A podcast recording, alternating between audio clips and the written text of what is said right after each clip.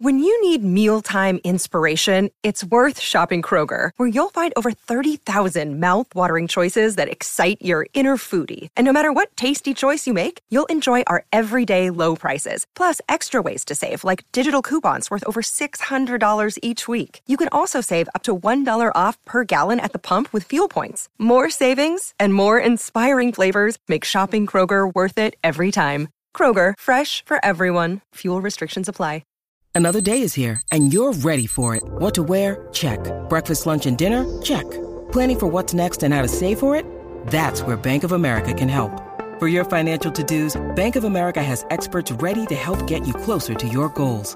Get started at one of our local financial centers or 24-7 in our mobile banking app. Find a location near you at bankofamerica.com slash talk to us. What would you like the power to do? Mobile banking requires downloading the app and is only available for select devices. Message and data rates may apply. Bank of America and a member FDIC.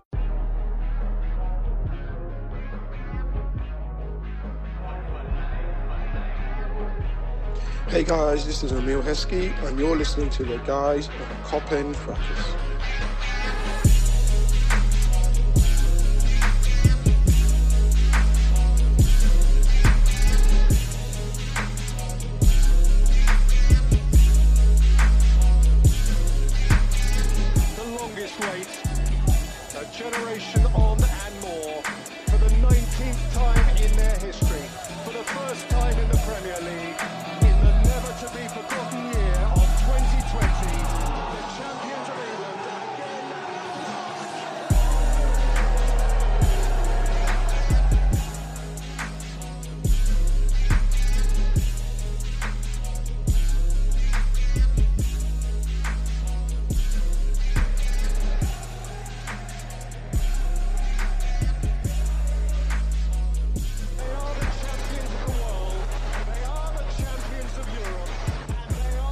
Hello, everybody, and welcome to a brand new episode of Cop and Fracas, powered by Touchlight Media Group. I'm your host, returning from a long vacation away from the pod, Mr. Krish, and today I am joined by two of the best people we have on the pod. Um, we have Pit Stop's own Anik, and we have Julian. Gentlemen, how are you doing on this blustery? I'd say it's very blustery uh, Tuesday evening as we record. Yeah, I'm doing good, Chris. I'm actually doing really well. Yeah, nice, nice to have you back, man. Nice to have you back. It's good to be back, man. It's good to be back. Yeah, yeah, I'm, I'm, I'm alright as well. I'm tired, you know, but it's good. It's good to have you back, man. You're back like Triple H after the knee injury. You know what I mean? Like, you're you're, you're back, so it's nice. I, I, I hosted once. It was very tiring. Um, but, yeah, You did a very, you did a very good job, by the way. I Um, think don't want to do it have for a while. uh, no, man, good. It's it's good to be back. Um, and what a uh, what a pod to to, to be back on to, and you know a game to talk about. Um, peak Barclays, as you put it, Julian. Honestly, it is one of the better games of football I've ever seen. Uh, as I enter my twilight years, I say that I'm only thirty, uh, twilight years, but um, but yeah, we'll, we'll we'll get stuck into it. But of course, as always, I have to talk to you all about the Cop and Fracas Patreon page. And my word, the boys uh, this week, uh, sorry, the previous week, on the lead up to the aforementioned game against Manchester City, did an absolutely phenomenal job with every single piece of pre-match content that was out there. You had Anik hosting the the weekend preview, as he gave a little bit of a preview Yep. of all the games of the weekend, and of course our game against City, fantastic pod. We had our free pod that we gave. Yeah, that's right. We gave something out for free. A little bit of a taster. We had uh, Fahi and Mike sitting down with Manchester City fan Rick to discuss the discuss the game. Some good laughs and some really good insight there. It was, it was a long listen, but it got me through my Friday. And you know, you know, I had me even more pumped from the game than I already was. And of course, we had the illustrious, uh, the well known. The most wanted, the most listened to um, thing on our Patreon page, the post match pods, where uh, I believe it was Harold, Farouk, and David broke down uh, instant post match reaction to the 2 2 draw against City. And I mean, for three pound a month, you're getting more. I think, I think you get more for three pound a month than you would going to the sweet shop. You know what I mean? You're getting all the goodies, you're getting all you're getting all the Freddos, all the strawberry laces, everything you want from the Cop and Fracas Patreon page. And guess what? We've only got more stuff to come, especially with the international break coming in as well.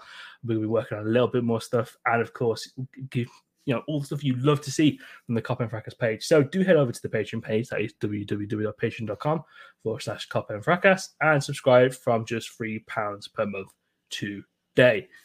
Let's get stuck into it. Um, peak Barclays, like we said, um, Anik, I'll start with you. That had pretty much everything you'd expect from a great game of modern football that essentially had two of the best teams in Europe going, going up against each other. Yeah, definitely, definitely agree, bro. I mean, you can see why these two teams over the past, I think, three seasons. I, th- I think since uh, August 2018 have put up like almost 280 points. You know, you can see why they've been Insane. able every year of, of, of, of when they were in their prime to put down like 90 plus points. They just are. It's Liverpool and Man City are just so good at attacking, so good at defending, so good at literally relentlessly going at it. I gotta I gotta be honest. The first half was a bit of a drag. It was a bit it it was a bit boring. But the second half, they literally showed us everything that the that the two best teams in the league are about. And yeah, it, it was a fantastic advertisement for football. Obviously, the result wasn't the best, but um, regardless of that, it was it was a great game to watch, and, and for the neutral, definitely entertaining after the neutral, you got all your money's worth there. You know what I mean? Um, same weekend as the Bond film came out, and I think that might have had the game at the weekend would have had more action than that. In all honesty, uh, Julian, I'll come to you. Um, you know, like, we said, two best teams in, in, Europe there, and I think one thing that we're, we're very much guilty for in this modern age of football is taking things for granted. Hmm. And mm. you saw two teams, like Anik said, for the past three, four seasons have gone bar for bar with each other in Europe and the Premier League and set new heights that we think you know we're crazy when we thought about them as kids. Mm. No one could ever reach these milestones, these points totals. But my God, they do it, and just the the football we have seen from both of these football teams is just absolutely sensational. Yeah, yeah, it was blockbuster football. It was what the quote unquote beautiful game is all about. Um, it was about two managers that were really just out wanting to play football. Uh, we these days we're very um, we're quite unlucky in the fact that we're not as expressive. We're more tactical. We're more um, functional in terms of um, what how we get things done. But these two managers don't do that. They they they they when they when it comes to the big occasions, they want to play football. They want they don't want to sit behind the ball. Um, they don't want to they, they they don't want to make it a ball fest. They don't want to go for the draw. They they want a straight win. Um, and it was just blockbuster football. It had everything. It had moments, moments of magic. Had a, uh, a semi screamer, uh, great goals, end to end, especially in the second half. Uh, manage a man, and this is great. Uh, managerial tactics as well. Um, managerial changes. Um, even Klopp mentioned it in his um, interview after that he had to adapt in the second half. Um, but yeah, it was amazing. An amazing game of football. peak Barclays, as I've as I kept saying, um, we take the, as you said, we take it for granted. Um, especially some people can let their um, biases and and hate, um, you know, sometimes cloud their judgment. But you can't deny you can't deny um, Liverpool and Man City and what they've been doing over the last three four seasons. And it was kind of a reminder to a lot of to a lot of the league as well, like you know the levels that need to be touched for them to for them to win the Premier League, for them to either take Liverpool or Man City away from the title.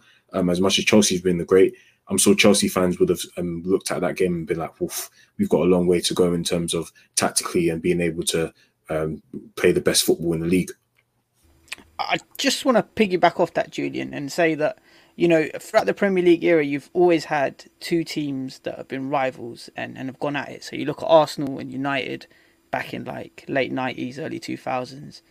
Um, from like 2008 to 2010, you had like Chelsea and United, and I think this time round when you got Liverpool and Man City, I think there's like a bit of respect there between the teams. They're not like back when it was, you know, uh, Pizzagate or whatever. They're not managers shouting at each other. They're not players, you know, chopping each other down on the pitch. Like there's a bit of respect between the two teams, and I think even Klopp said that um, I actually like Pep Guardiola. I'm sure Martin Tyler said that during the commentary. So you can see that there is a bit of respect there between the two teams. But make no mistake about it, they're not too respectful of each other. They still want to win and they still want to play like pure football in their own ways. And you saw City definitely trying to play their game, and you saw Liverpool definitely come out of their shell in the second half and try to express themselves on the pitch. So, I personally think we're witnessing, well, we have potentially witnessed the greatest ever season in um, 18 19 in terms of a, of a title race. But yeah, still, these two teams are just fantastic, and I don't think it will ever get matched in the Premier League era. I completely agree. Um, it's it's a weird one for this season because I don't necessarily think you'll need an absurd points total as you've not needed in the past. Uh, I don't think you'll need kind of like that 96, 98 points. But I think one thing you do definitely need is to be able to show some semblance of a run that looks like you are able to gain that 98, 98, 90, uh, that, that points total. Um, yeah, I definitely feel like this season is going to come down to momentum. Um, the first team to falter um, is the one that is going to be left behind. Whoever just gets a good run of maybe five, six wins on the trot, and then yeah. they're keeping that pressure. I think it'll be similar to 90, uh, the, the 18 19 season where it, it it's going to it's going to be fine margins, very fine margins. It's you know what, Julian. I'd actually say it would come down to the team with the most intent at the end of the day. Um, one, of, one, of, your one of your favorite words. You know what? Well, I'm going to try and get that trademarked as a Copland exclusive. The intent, Julian's intent. Um, but no, man. I mean, yeah, it's just oh, the, the, football we see from from both of these teams is absolutely sensational. Now I've got a little bit of a Man City love fest out of the way before we do get into the um to get get into the actual fixture itself.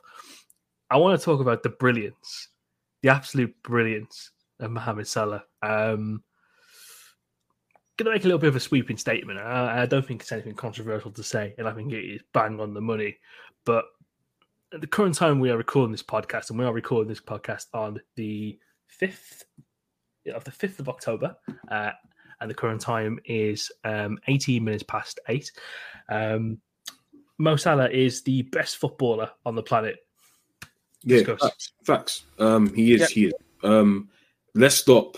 Let's stop being humble. Um, let's stop giving um, flowers to guys that are, you know, in the yesteryears that were, and by the yesteryears I mean, you know, three, four years ago, because that's how fast time moves. Um, were the main players and the main, and you know, the guys winning the trophies and the guys, you know, um, setting records. Let's let's stop living in that time and let's actually look at what it is now. As in the words of our legendary manager, um, uh, Rafa Benitez, only do, we only deal with facts not fiction. And Salah is putting up numbers on a consistent basis since he's come to Liverpool. He's won the best accolades there is to win in club football. Um, while most of his peers that you would say um, were better than him or were a level a level above him um, were doing um, at the times where we could possibly say they were the best in the world. But now, if we're speaking in October uh, 2021, Salah is the best player in the world. Um, He's there's no denying it. He's so inevitable. He's so clutch. Puts up the numbers, and again, he and any team can get. It. It's not like he's he's hiding um, at certain stages. At every stage, um, anytime, any any team can get it. So, yeah, man, Salah is the best player in the world. Um, and yeah, there's nothing people can do about it. To be honest, fully agree. Fully agree, Julian. I think Mo Salah's numbers like speak for themselves, and I'm I'm going to say it now. I think he is the greatest ever winger in the Premier League, and you can quote me on that because personally, I don't think there's any other winger that comes close to Mo Salah. People might say Eden Hazard, this, that, and the other. No, he don't even come close. You know, Mo Salah, uh, unlike Eden Hazard, Eden, Eden Hazard went like 365 days without scoring a goal. Mo Salah, as Julian alluded to, every single year that he's come to Liverpool, he has consistently delivered. And he's not just consistently delivered in terms of goal scoring, which he's done, he's also creating chances. Yeah, everyone says that oh, Mo Salah's greedy. They might even say he's a system player. He's not a system player because how comes he's putting up 1.01 GA for Egypt? How comes he was putting up 0.96 GA when he was at Roma? You know, how how comes he managed to do so well last year, get 20 goals if he's a system player? So I think, especially when it comes to rival fans, there's a lot that they can throw at him. But I think from rival fans, it's now the reluctance to accept his greatness. They're very reluctant to accept that he is that damn good. And honestly, we're witnessing greatness. As with anything, the only um, the only point I have about Salah where he can improve and that is just his his conversion rate. I expect him to score in the crucial moments, but that's just something we've become accustomed to. Regardless of that, I still think he's the greatest ever Premier League winner and uh, greatest ever Premier League winger, not winner. And and honestly, we should we should appreciate it because he is that damn good. And the contract situation, FSG, sort it out, please. it got to the point of the weekend where I was sitting there thinking, you know how like you see that student loan payment come out every month. I was thinking, you know what? Just just for, for most salaries that special, I'd be willing to give up a you know I'd willing to ration a portion of my salary to help fund his weekly wage. Um, he's fucking he's just he's absolutely superb, and I always you know with all things with me, I ever bring them back to two things. I either bring them back to wrestling or I bring them back to anime. Um, and Mo Salah is, you know, much like in Dragon Ball, he's found a level beyond Super Saiyan. And I don't know how he's done it. He's just managed to evolve himself even more as a footballer this season in comparison to other seasons. Like you said, Anik, he's, he's creating chances at a, at a ridiculous rate. He just seems even more just just driven. and He's just got so much more of a killer instinct. And to be honest, I've actually I, actually wouldn't. I, I, actually give him more credit. I wouldn't even say he's been working on his game and it's only shown this season. I feel like since he's been at Liverpool, he's gradually progressed his game. Um, he's been harsh um, on him before, saying that you know he's he's you know um, assisted by mistake, but now nah, he's actually made the conscious effort. I've seen him since he's um, season after season to dribble more, to pass more, to make crosses uh, more. Um, it just goes under the radar a lot. Like, Mo Salah has been just literally wanting to reach the next level all the time, and that's exactly what you want from a player. And to see that post that he made um, on Twitter and Instagram about how he's saying that the result, even though it was a great game, it wasn't what he wanted, and he wants to win the title. This is the mentality we wanted at Liverpool for for years, forever. 100%. Um, someone that actually wants to win the title, that's not going to stumble upon it and then be like, okay, this is a great season for us. Let's see where we can go. Someone that's from day from day match game six, seven, even match day one, they know they're going for the title. And elite mentality, elite athlete, elite player. There's nothing more I can say about Mo Salah, man. And to Anik's point, he's not the greatest winger in the in, in, the Premier League history for me, but greatest right winger for sure. Um, greatest right winger. He's in the he's, in the best Premier League eleven, hundred percent. It's Kaley Cuoco for Priceline. Ready to go to your happy place for a happy price? Well, why didn't you say so? Just download the Priceline app right now and save up to 60% on hotels. So, whether it's Cousin Kevin's Kazoo concert in Kansas City, go Kevin, or Becky's Bachelorette Bash in Bermuda, you never have to miss a trip ever again. So, download the Priceline app today. Your savings are waiting. Go to your happy place for a happy price. Go to your happy price, Priceline yeah, by the way, on that point, like Henry, I'm classing as a forward, by the way. So if anyone wants to come back and say, "Oh, Henry, this Henry," I'm putting a different position. I'm putting Salah as, as a winger. Um, but yeah, by the way, Julian, he is better than Ronaldo in the Premier League, uh, and statistics back that up. I just thought I'd throw that in there just to make you aware of that. fair enough, Eric. Fair enough. No worries. If there's one thing, if there's one thing we know about Anik, he can weaponize a statistic for his own for his own uses. Uh, it um, it's quite impressive at times. You guys would sit in action, and you'd be like, "Wow!" Um, um, but yeah, man, he's just, he's so good. It's it's absolutely ridiculous, and you know, um, unlike other players in world football, he's not getting called a tramp by his teammates, and that's unfortunate. Um, um, that was funny, by the way. Yo, oh, yo, oh. let's quickly speak about that. Yeah, Mbappe is moving like a renegade. Like he's moving crazy out here. I, I, I, love, you know? I love it. He's, he's yeah. He's, he's actually like, no, fuck this, man. Like you, you, you, you guys think you can do this to me? To me? I, yeah, like I, I love him, Mbappe. I hope you can't bring him to Anfield, man. He has elite mentality. Love the guy. you know what I saw last week when they were playing against um, Man City, like it seemed as though he wasn't like you know when you you know when you play football and you like pass, he wasn't given like the he wasn't making it easy for Messi and Neymar. Like he was having to like make them work hard to go and get the ball, and he was like you know when you want to make a run, like he was just running for the sake of running. He wasn't running to like like intently or actively get on the end of the ball. It was um he doesn't it, want to be it was, there. It was quite crafty to see, actually. Yeah, he does want to be there. He's such a great footballer that he wouldn't even notice it, but he just does want yeah. to be there. He's like, I'm yeah. just going to play well, I'm gonna do my thing, and if it goes on, it goes on, in it. Yeah, definitely. Good player though. I like him. top top guy. Um, as we as we kind of alluded to earlier, um, it, uh, for, for me, it's a little bit weird that there's still this kind of stigma against Mo Salah and certain aspects of his game. So, why, why do we think he's not more revered and thought of more highly outside of you know our LFC fan base? I think um, I think for me, for me personally, I think he has a it's, it's a mixture of, of course, with all things uh, Liverpool. Liverpool taxes applied onto that. You know, the hatred seeps into people's veins so much it becomes like venom. Um, by the way, if you're planning on going to, the cinema to watch that, don't do it. It's it's a truly a terrible, terrible film.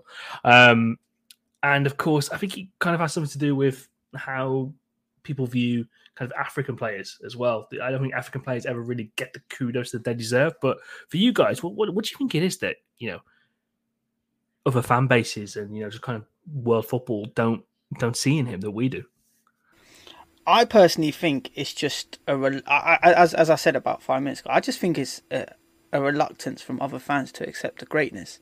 Like as I said, when it comes down to his stats, they're so good, and for a player that you know, quote unquote, always comes on, it plays on the right wing, always comes onto his left foot, and has got only got one style of scoring, and he's only good because of the system. They just don't want to accept it.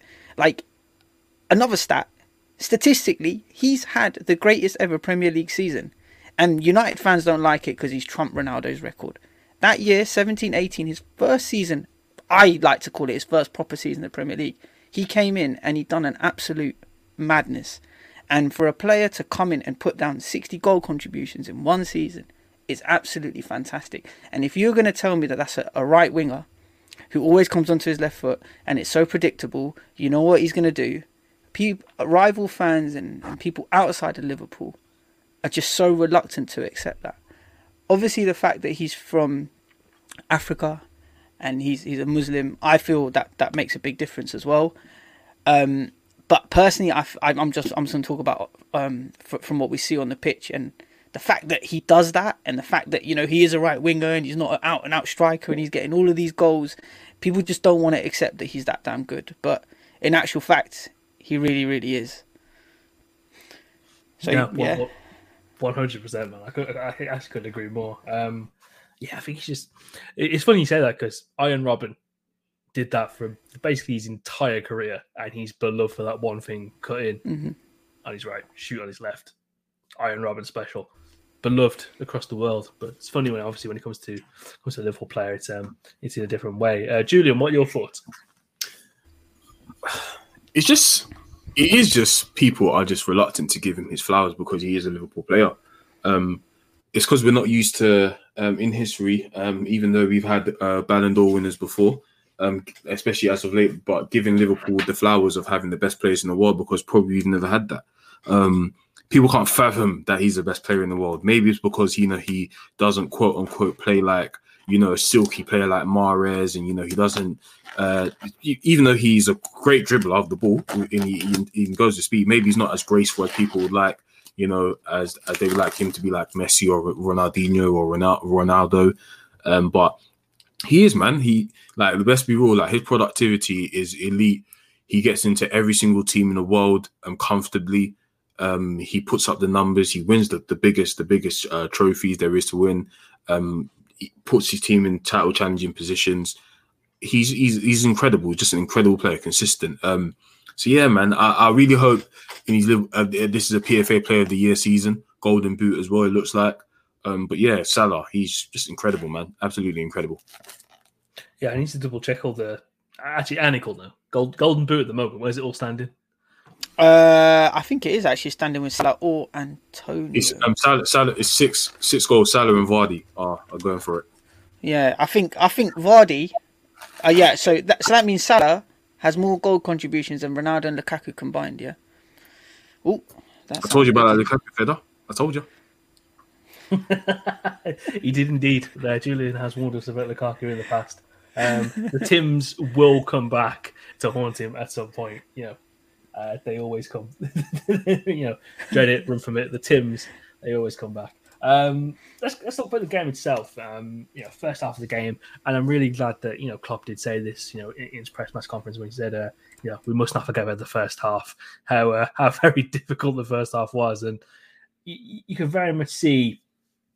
how we kind of you know when Liverpool play Man City, you know how we're going to kind of approach these games, especially at Anfield. First 10, 15 minutes, the crowd is G'd up, everyone's adrenaline's pumping, and you you go for the attack. You you want to set the tone and play as you mean to go on. Um, I think City did a very good job of being quite conservative and blunt to see out that first first 15 minutes and suss things out. And this is where the overload on the right hand side came in. So, Anik, I'll come to you first. Do, do you, uh, that overload on the right hand side where they were kind of setting up, you know, Grealish on Milner and then having Foden kind of coming to float in. Do you think that was some really good tactical work from Pep to kind of like notice that?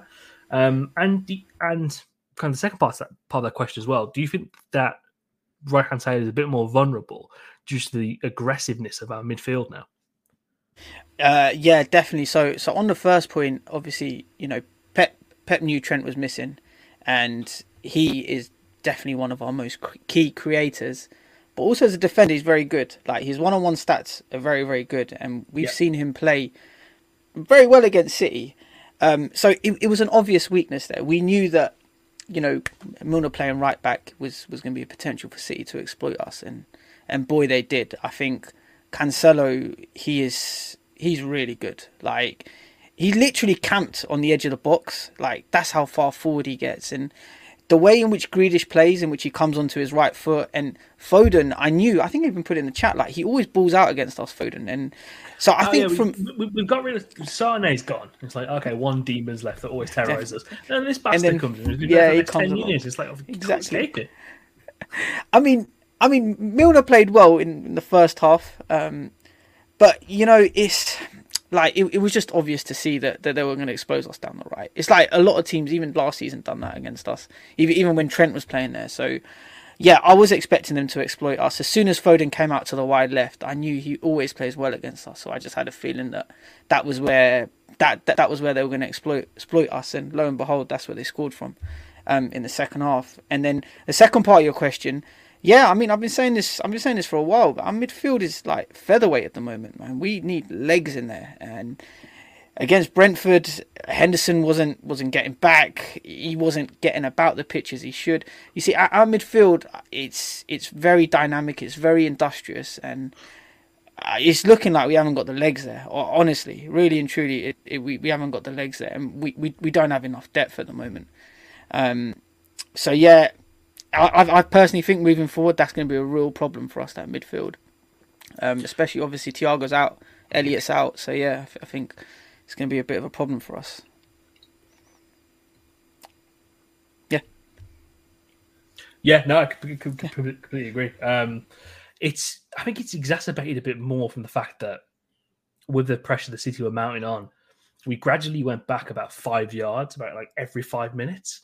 So we were just kind of like under the cosh for so long, and the midfield were having to cover even more amount of space on, he- on heavy entire legs. Henderson, especially, who I thought, you know, uh, I've seen a few people obviously praising his second half, where I didn't particularly think he was that great. Hmm. And anyway, the, midfield, but... the midfield battle in battle in the game was very poor, even on Man City side as well. I feel like De Bruyne didn't have a great game. Um, Rodri was Rodri was kind of getting ran around. Um, Bernardo, to be fair, was quite silky, but he didn't really have a, I would say, a big centre mid, a centre mid performance. Um, yeah, the, the midfield battle was quite poor. So I, thought, I definitely feel like in the first in the first half, that's what um, both teams were trying to do. We're trying to play through the middle a bit more and use their midfielders, but it just wasn't working. We just kept cancelling each other out. And then second half came. Um, that's when everyone started to go a bit more wide. You know, we started to give the ball more to Salah so he can make dribbles. The same with City; they started to give it more to Foden, looking wide for goals. And uh, I thought like that was quite unfortunate to concede the second goal. First goal, great work from Foden. To be honest, I can't. There's no. Uh, it's, a, it's a fantastic goal. It's one of those ones where you look at it, you think, could Alisson do a little bit more? But no, no. it's just, no, it's, it's perfectly placed. It's perfect. If it was, it's you know near post, you would have thought, yeah, fair enough. You need to do more with that, but it's placed with the right amount of precision and the right amount and, of power. And you just have yeah. to sit there and just like, fair enough. And he hit at the right time to like to, to kind of catch Alisson out. So that was a good goal. Mane's goal, uh, big credit to him as well. Salah gets a, a, lot of credit for that for setting out the dribble, the the the the the, the eyes to get to get the pass off uh, Mane. Great finish as well. And then Salah's goal, of course, we've spoken about. Incredible, incredible goal. Um, dribble that that that level of dribbling, um, taking players on, holding guys off at the same time, strength, pace, power, control, and that finish was just incredible. Um, incredible, incredible goal. Probably one of my favorites of his at Liverpool, to be honest. Um, you know what? Let's uh, let's let's let's talk about it. Let's let's Yeah.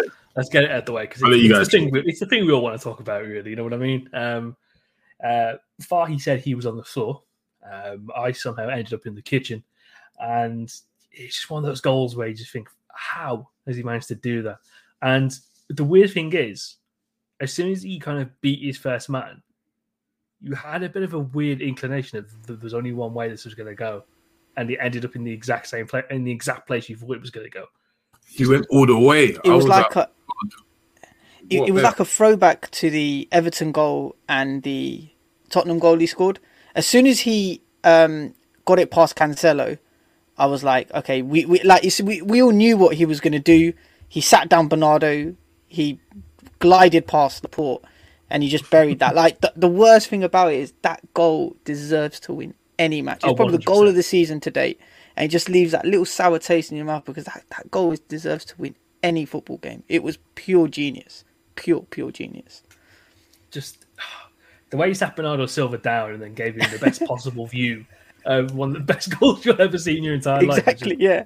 oh, it's, it's a work of art, and yeah, you're completely right. I mean, it's a goal that was was very much worthy um, of having match winning status, and uh, this, it's- I want to talk about City, City's second goal because it's it's very much a two two headed animal, really, and I think they do get very lucky, and they get two massive deflections um, off the ball in, and then obviously from the goal itself. Because if it doesn't come off Matip, I think Alisson's got enough there to save it and keep it out, keep it out in terms of positioning. And obviously Sterling, was it, I think it was Sterling who was right in front of him, um, where it could possibly be, you know, denied for offside. But again, some of the the, the marking wasn't the best from the midfield again. So yeah, it's, uh, but what do you guys think about it? I think we're picking at straws, man. Honestly, I think those things happen. We're gonna have lapses in concentration. I don't want to sound like a top red, but I didn't think our midfield had a good game. Of course, like I'm not. I'm not gonna say we um there's anything to write home about um our midfield, but these things happen. Um, I think that we're we're looking under a microscope too much um with the marking and things like that. Yes, maybe someone could have um um Henderson could have covered a bit more instead of being in mid, um, further up in the pitch. But if there was a counter attack, then what? Um, so yeah, I, I'm not too fast. It was it was it was a well deserved goal that City got because they did play Yeah. well in the second half. Um, it's unfortunate because it was a it was a, it was obviously a deflection. So ah man, I, I'm I mean I'm I maybe I'm I'm getting soft, but I don't I don't I don't think that's anything for us to write home about. Um, but Fabinho, um, I remember that chance though. He really should have took that chance in the second half. Really, Yeah, and I I, I, I- I think that's what it is. We, we spoke about earlier in the pod. It's those fine margins, and we got to make them count because we could have, we, we, we should have got three points against Brentford. We now conceded what, and I thought what I and I what I honestly think was was a poor goal. The second goal, we were literally everywhere when it came to defending. Like Gomez didn't know where he was. It took a couple. It, um, I think it went to Jesus or someone in the middle, and it just ended up at De Bruyne's feet. He shot with his weak foot, taken two deflections, gone past Alisson, and just as you mentioned there, Julian, like Fabinho, fair enough, he wants to just try and you know collect it and, and bury it, but he could have gone with it first time. I don't know. It's just those fine margins, like yeah, and I've- and it is it is it is going to get annoying because we need to make it count. And obviously, you don't win the league in the first seven games, but you can definitely let it get away from you. And you know, I'm I'm to be honest with you, I'm not happy with the points total so far. Um, especially if we're going to be gunning for the league. Look who City have played. City are probably our main rivals. They played Liverpool away. They played Chelsea away. They played Tottenham away. I'm not going to say okay. Tottenham, you know, it's not not that hard a game, but you know they they they played two of the top teams away, and and they've got good results. They've got four points from that. So yeah, I kind of would have expected a bit more, especially at Yeah, stage of the season. I'm, I'm with I'm with Anik as well. Um, I did mention on on the weekend, you know, two games where you don't win against your title contenders is a bit. It is. It's not good. It's not bad. It's not. It's not like oh, you know, this is where you know we're gonna lose the league, but it's just. It's just, in my opinion, just a, a bit of a kick in the teeth. You always want to get an advantage, you know. Um, and now I have to go to their stadium, so yeah, man. I think, I think go on. Yeah, sorry, sorry to interrupt you again, Julian. I think after international break, it's all about like getting momentum and, and Yeah. getting those wins now, like win after win after win. Because especially in the league, if you look at City's fixtures, they look very straightforward, um, and they can really go on that run. And we know we've seen City as soon as they go on that five-game winning streak, you know it's going to end up being 10, 12, 13 straight wins, and and that's really where the league's won and lost over that Christmas period. So we need to make sure we're we're ready for it and get our heads down. So it's a weird one for me because I, I completely agree. I think the Chelsea one is is very frustrating for me because I think it's it's perfect scenario at the wrong time. Um, I think you have that exact same game late October, early November. We do the business and we you know come out two one, possibly three one winners there. Um, it's just you know you're still that early in the season. You're trying to get the muscle memory going back again, you know, for this thing. But the one thing I've seen from the team and you know the mentality, um, especially from this game, especially in the first half, uh, as poor as it was, is there's a definite desire and a willingness to go for this league yet again. They know what the goal is. They they're all kind of backing on this collective journey, which you know you think after what three seasons now of you know trying to challenge, successfully challenging for the league, and you know being in the in the hunt and in the race to, to the very last day of the season would be a bit of a difficult difficult buy-in, but you know definitely not for Liverpool. And I want to kind of take it back to the game we had against City last year, where we kind of had a uh, about 15, 20 minute period where we were so so under it. They were just jumping us left, right, and centre. You didn't know where the punches were coming from. You don't know who punched who. You know that, I seen in Russia where he goes, "Which one of y'all did that?" it was it was very much akin to that, and I mean the willingness to kind of have City for City to have a lot of the ball, but not create a lot of chances in this game in comparison to the last one is very telling of how much how very switched on and down for the cause this Liverpool team is. Um, so uh, this is something I'm gonna I was gonna ask a bit a little bit later on, but are you are you guys a bit more optimistic now in terms of you know expectations for challenging for the league, or are you kind of very much still on the same path you were at the beginning of the season? I'm, I'm So- definitely still, still on the same path. Um, I feel like you know I've always said that even when we didn't sign any players, um, I still expect this team to be challenging for the league because they are good enough. The, the talent is there, but it's just moments like Fabinho having a game like he did um, against Man City, where he's literally our only DM. If we're being real, um, we can't put Henderson there anymore. Um, Thiago maybe can be there, but I've, I personally feel like in the Premier League, um, him being a DM is something that you don't want to experiment with. So things like Fabinho having a quite lackluster performance, um, which has probably come from fatigue, um, and then he's probably going to um, now go off to uh, international duty with Brazil, come back, and that's this is a heavy period, heavy period for us as well. Um, we're going to have so many games, um, Champions League, um, some FA Cup games. Uh, obviously, we'll get rest for those, but it's just yeah, things like that. You saw midfield as well. Um, Henderson not looking great. Uh, Biscuit being Biscuit. Thiago um having an injury. It's just things like that where you feel like reinforcements is going to be needed. Um, so we so we don't have games like we did where we didn't control the midfield, or you know we're not we're not at the races um, because we can only rely so much on Mane and Salah as that game showed itself. Um, maybe against the, lower teams we may be able to get through it, but yeah, man, it's just things like our midfield being so lackluster and not having options which can kind of scare me. But I still think we're going to be challenging for this title 100 percent. These these players are good enough.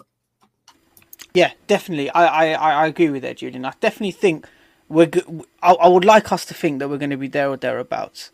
Um, obviously, there's a, still a long way to go in the season, and like, let's make no mistake about it. We've not like had an embarrassing result as yet.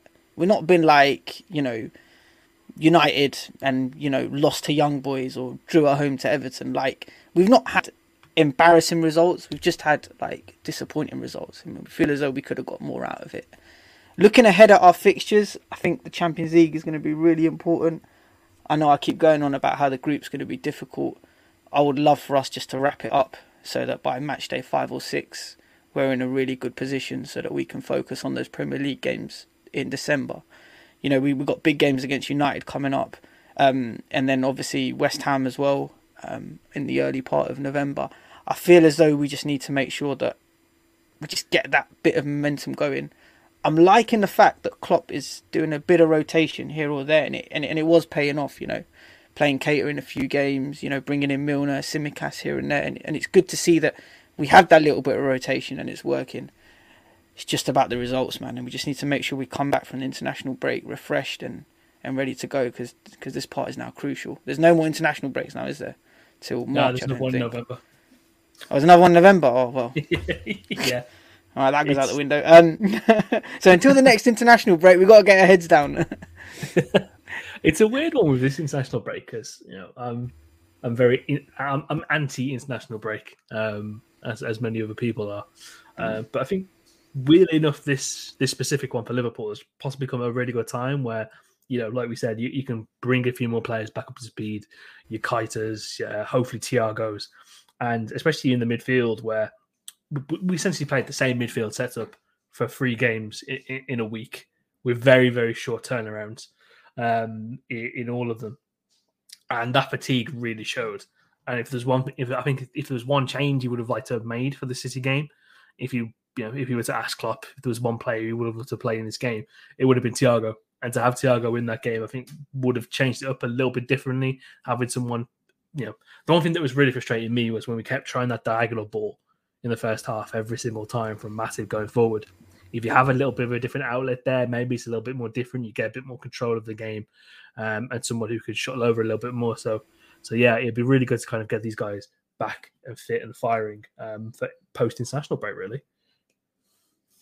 Um, sorry, Annie, go on. Yeah, yeah, I was just going to actually say on the Thiago point. I actually think in the first half, if he was playing, it would have helped us because with City playing, you could just see that they just basically had six midfielders. Um, Yeah. well, they they were literally just had so many midfielders and they were dominating us in the middle of the park. We needed to get some control in the middle because that first half, let's be honest, it was quite poor. Um, I think if Thiago would have been, would have got on the ball in the first half, he would have actually just given us that little bit of control.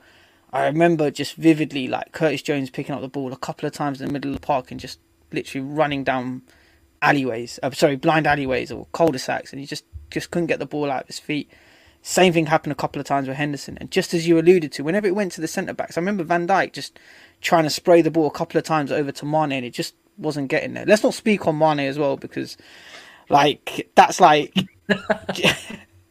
that's like a contentious topic because first half he was like not on it, and then he, he he just keeps popping up with the goals though. So you can't you can't throw any shade his way. But yeah, Mane, I'm just not. Oh, yeah, I'm just not seeing it from him this year. Yeah, Mane is. It's. I love the production. That's what I'm gonna say. It's all about. Yeah. And, and and as long as he keeps scoring, I'm not gonna go Yeah. too harsh on him. Same. and they're crucial goals. It's not that they're goals where he we're scoring when it's like like four we're four one ahead or three one ahead. He's scoring goals which you actually need. So he's popping up with the goods, man. His his all round game could be a bit better, but production is there, man. It, and it's and it's what's looking like um, elite production from because not, not many wings are doing what he's doing right now. So we just got to take the rough with the smooth. man. Exactly. You just take it, man. Just take it. Yeah, he needs to take off the true religion jeans and the Timbs off, man, because some of his first touches been heavy. My word, um, it's been it's, it's just been it's been insane. But no, um, you know, it's kind of, kind of going back to the game again. Um, the, the second half, especially, you know, we were all screaming, for fuck's sake, you, you could make about four changes, even though we only allowed three subs because it was that bad. What do you guys think changed from first half to second half, where we kind of allowed ourselves to be a bit more dominant in the game? Because second half, I think we, by far, second half we were the better team. I feel like um, in the second half, um, our attackers just took more responsibility. Um, in this, and like they held on to the ball a lot longer. They weren't relying Yep. on quick, incisive passes that they used to from their midfielders. Um, so Mane, Salah, Angela were both holding on to the ball, dribbling, dribbling more. Um, as you can tell, Salah with the with his two goal, uh, with the two goals that we scored, was taking more responsibility. Um, because I kind of felt like they were not left on an island, but it felt like you know the usual avenues wasn't working. Um, usually Trent will be there to help out with the attack. He wasn't. Um, Henderson wasn't really um effective in the in the second half. Um, Robertson uh, had a quiet, quiet game. Um, he didn't do anything special defensively. He was fine, I guess. Um, but uh, offensively, he wasn't really helping out um, uh, Mane like he usually does. And of course, um, Jones, in my opinion, got lost in the game a few times.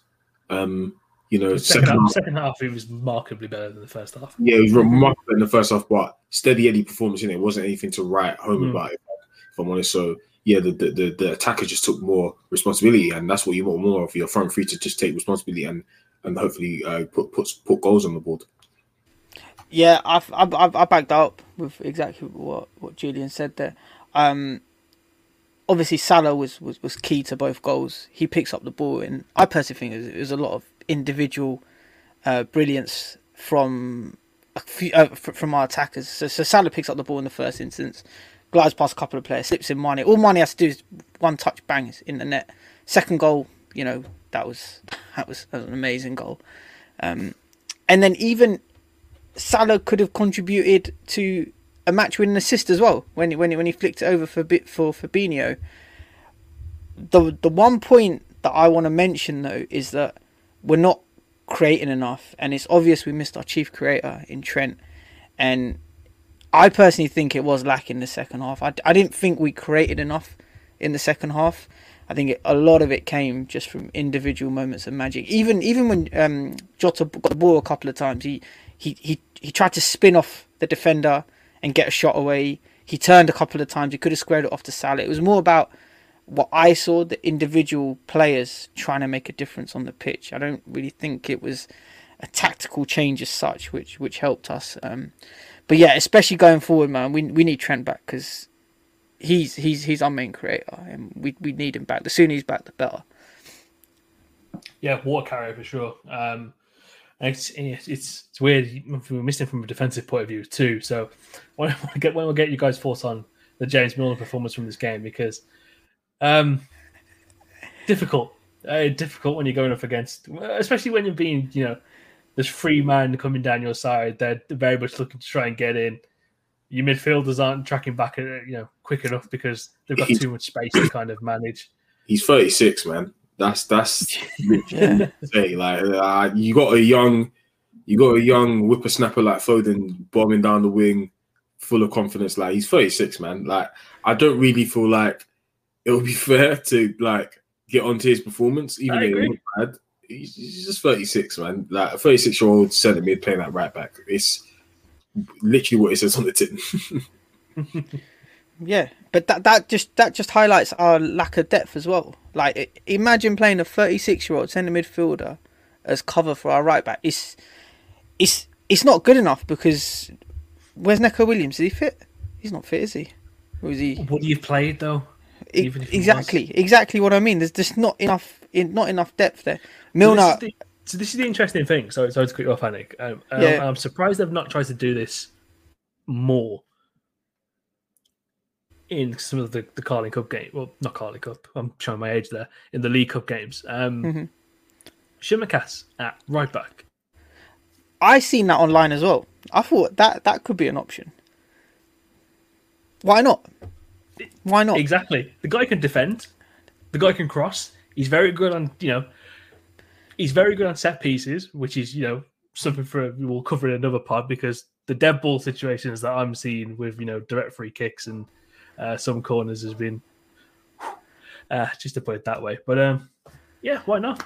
I think I think if Grealish was playing on the left, so you put if you play Tsimikas right back, yeah. So if Grealish is playing on the left, then maybe yeah, it could work because Grealish is always going to come in. It obviously favours a left foot or right back, so maybe that could work. But I think with Foden there, I think he always likes to go outside, and obviously for the goal, he, he went on the outside and he struck it. Yeah, I, I think Tsimikas could have worked. Um, but obviously, like like Milner played midweek as well. He played against Porto, played a good good amount of minutes there. Now he's played again against City. I think he, let's be honest, he was lucky to stay on the pitch. Like he, he could have could have given away a penalty in the first half. It was white, obviously on the edge. White privilege at its finest. White privilege. Yeah, Oh, 100%, bro. 100%. Come on, the, the second half one, that, let's be honest, that was, he should have deserved to have been sent off. But, yeah, we, we, we got a jail free there.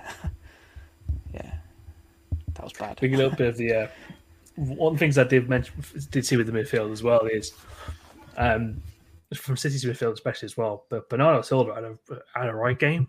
Um, He's had, just- he's had a good season. He's, so Yes. This- bro, He's- it's, it's he's on the insane. One, one, of the guys they were intent on trying to flog this summer. Um, you know, if he's not there, we probably win the game. They even spent 100 million to sign him again. Literally the same age. Like, where? That Grealish fella. Yeah. Yeah. Who? It's looking a bit P for Grealish, man. One of those expensive signings, one of those luxury purchases that you, you don't particularly need, but you just want it. You know what I mean? It looks nice on the old, uh, looks nice on the old mantelpiece or whatnot. But um, but yeah, man, it's um, it's been an interesting season for sure. Um, we'll be back next week with a bit more of a kind of an in-depth look back at you know the season so far and you know what we think of the next next few fixtures as well. Um, I'll, I'll say it now. I already can't be bothered with the Watford game. It's a hard talk kickoff. It's a new manager.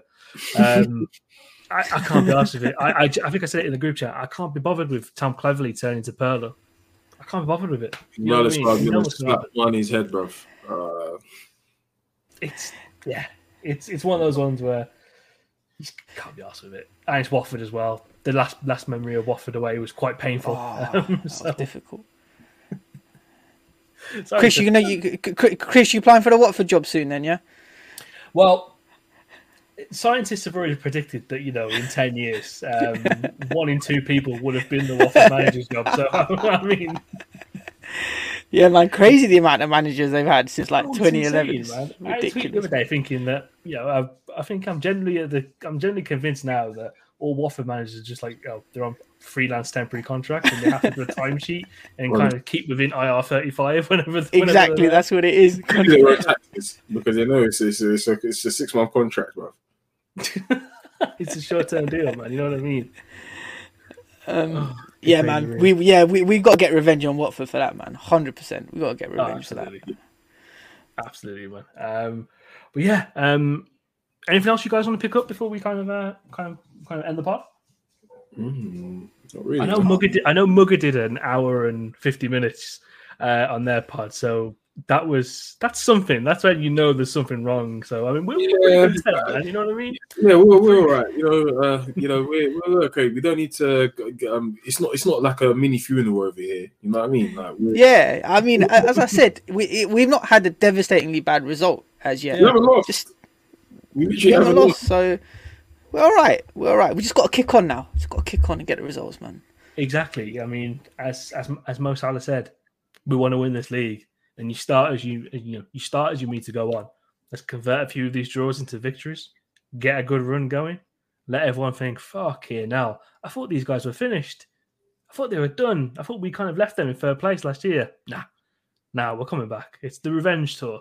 It's the Liverpool FC revenge tour, and hopefully it ends up with a lovely piece of silverware, if not two pieces of silverware, by the end of the season.